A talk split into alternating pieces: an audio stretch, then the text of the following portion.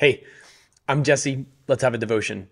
The Israelites have conquered Jericho, and now we see many of those verses and words that I described in a previous devotion that are all allocated toward Rahab. Rahab's salvation in the vital sense, and moreover in the long term soteriological sense, was more important than the burning of the city of Jericho. Here's Joshua chapter 6, verse 22. Joshua said to the two men who had scouted the land, Go to the prostitute's house and bring the woman out of there and all who are with her, just as you swore to her. All right, so evidently, as the wall collapsed, we know Rahab's house was built onto the wall. So evidently, her house remains intact. I think there's something to that.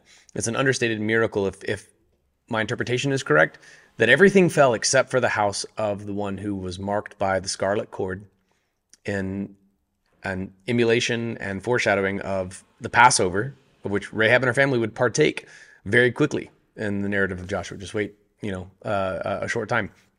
And I, I think that there's something to the fact that if you belong to the Lord in the eternal sense, even though everybody around you suffers the wrath of God, you will be spared. You will be saved.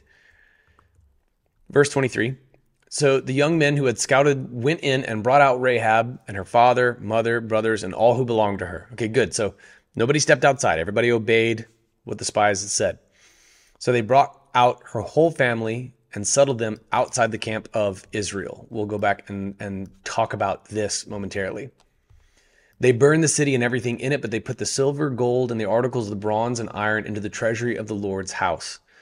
However, Joshua spared Rahab the prostitute, her father's family, and all who belonged to her because she hid the messengers Joshua had sent to spy on Jericho, and she still lives in Israel today. This is pretty cool. So we see once again that Rahab's lie is not what is exonerated, it's her treason against a pagan nation and a pagan god, a pagan king in the city of Jericho, uh, and choosing to follow the one true God instead. The verse does not say Joshua spared Rahab the prostitute, her father's family, and all who belonged to her because she lied about where the spies were going when she was asked by the king's officials. Rather, it's because she hid the messengers that she was spared. Okay. Uh, and this is a sweet note right here because, you know, this, uh, Rahab's still alive while she's being recorded in the book of Joshua. That's pretty cool. So, as the book of Joshua is being written, Rahab's over there, you know, hanging out with members of her family and her new extended spiritual family.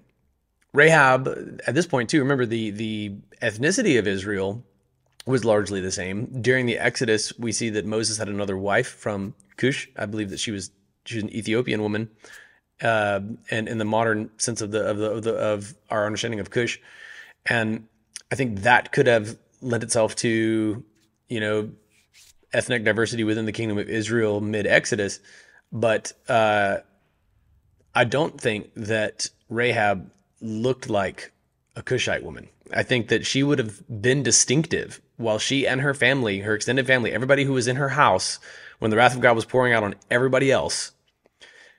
I think that when she begins to live among the people of Israel, she physiologically just stands out and she's a part of Israel. She's she's right there. Uh, she she lives with Israel to the day of the writing of the text.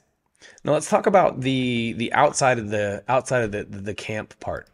All right now, remember that this is in the Old Testament, and so the Old Testament laws still apply. You still had to obey the the law spelled out by God: Genesis, Exodus, Leviticus, Numbers, Deuteronomy. And this space outside the camp, remember, they're still in sort of tabernacle mode, even as they've arrived at the promised land. It's going to be a long time until we establish, uh, you know, the temple and worship in Jerusalem. Worship's going to happen in Shiloh um, for a while and things like that. But uh, here, this is one example of several instances throughout the uh, throughout the throughout the, the the law, the books of the law, where there's this prescribed process where you temporarily would be outside of the camp. Right. For for example, here in Leviticus 14, the one who is to be cleansed must wash his clothes, shave off all his hair, and bathe with water. He is clean. Afterward, he may enter the camp, but he must remain outside of uh, his tent for seven days. So many of these laws were I think, hygienic in nature. Long before we see soap invented, I think that the Israelites had soap. You know, it contains lye and phosphorus. It contains, you know, ash. It contains all the ingredients you need to make laundry detergent. And it was part of what God prescribed, you know, in, in washing ceremonial robes, for example. And uh, this was quarantine long before quarantine was cool. And long before quarantine is no longer cool, like it is to those of us who, those of us who experience COVID, which is everybody listening to this uh, for for the next few years. Uh, this was a practice whereby somebody would become ceremonially clean. Rahab was a prostitute. Okay, uh, we don't know how long she was carrying out, you know, this this profession, um, but it could have been up until seven days ago. All right, or uh, before, or ten days ago, really, because the spies came to her, and then three days later, Israelites take Jericho. So she needs to be ceremonially clean. This is the Old Testament. She still has to abide by the law, which, from our perspective as New Testament believers, Christ has fulfilled. All right, for example, here is a New Testament conversion. Paul, the apostle, back when he went more frequently by his Hebrew name, Saul, at once something like scales fell from his eyes and he regained his sight.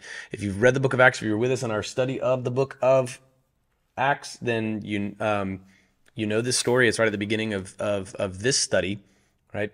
Uh, he is saved and then immediately is baptized and then eats. See, I'm telling you, man, food is important. And he stays with the, the disciples in Damascus for some time, but the text says immediately, it's like the Gospel of Mark, he began proclaiming Jesus in the synagogues. He is the Son of God.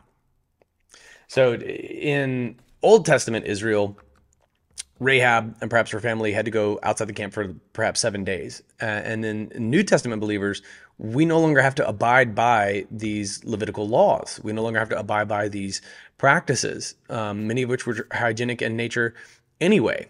Rather, we see Saul as scales fall from his eyes, and verse 20 of Acts 9 says, immediately he went to work proclaiming that Jesus is the Son of God.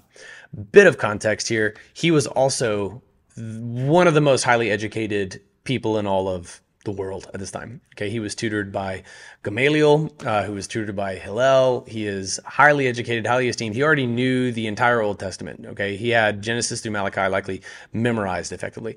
And so he had that huge Old Testament foundation and basis, and he had encountered the resurrected Jesus like an apostle who didn't follow what our Catholic friends would call, call apostolic succession. He had a direct encounter with Jesus himself, and he immediately went to work. So if you are a brand new baby Christian, this does not mean that you can then get up and go pastor a church right away. Okay, there's a process for this. It's also prescribed. In fact, it was written by Paul the Apostle under the inspiration of the Holy Spirit. All right, we call it ordination. You can be uh, ordained or commissioned, you know, if God calls you into ministry. But you absolutely, as a baby Christian, ought to go and share your faith. In fact, I find that baby Christians are often better evangelists than, you know, the Clint Eastwood Christians, those of us who've been walking with God for a really long time. We can lose the zeal that you as a baby Christian currently have. So while Rahab and her family had to go through an Old Testament process outside the camp and then 7 days later were brought back in, when someone gives his or her life to Christ, someone is saved. Okay, Rahab and her family were saved in the physical sense, but now we know that they are also saved in the covenantal sense, as she is a part of the Hall of Faith and the lineage of Jesus. You, as a New Testament believer, to the glory of God, because of what Jesus did on the cross, don't have to go through that process. Okay, when you lead someone to Christ, Christian, send them out right away.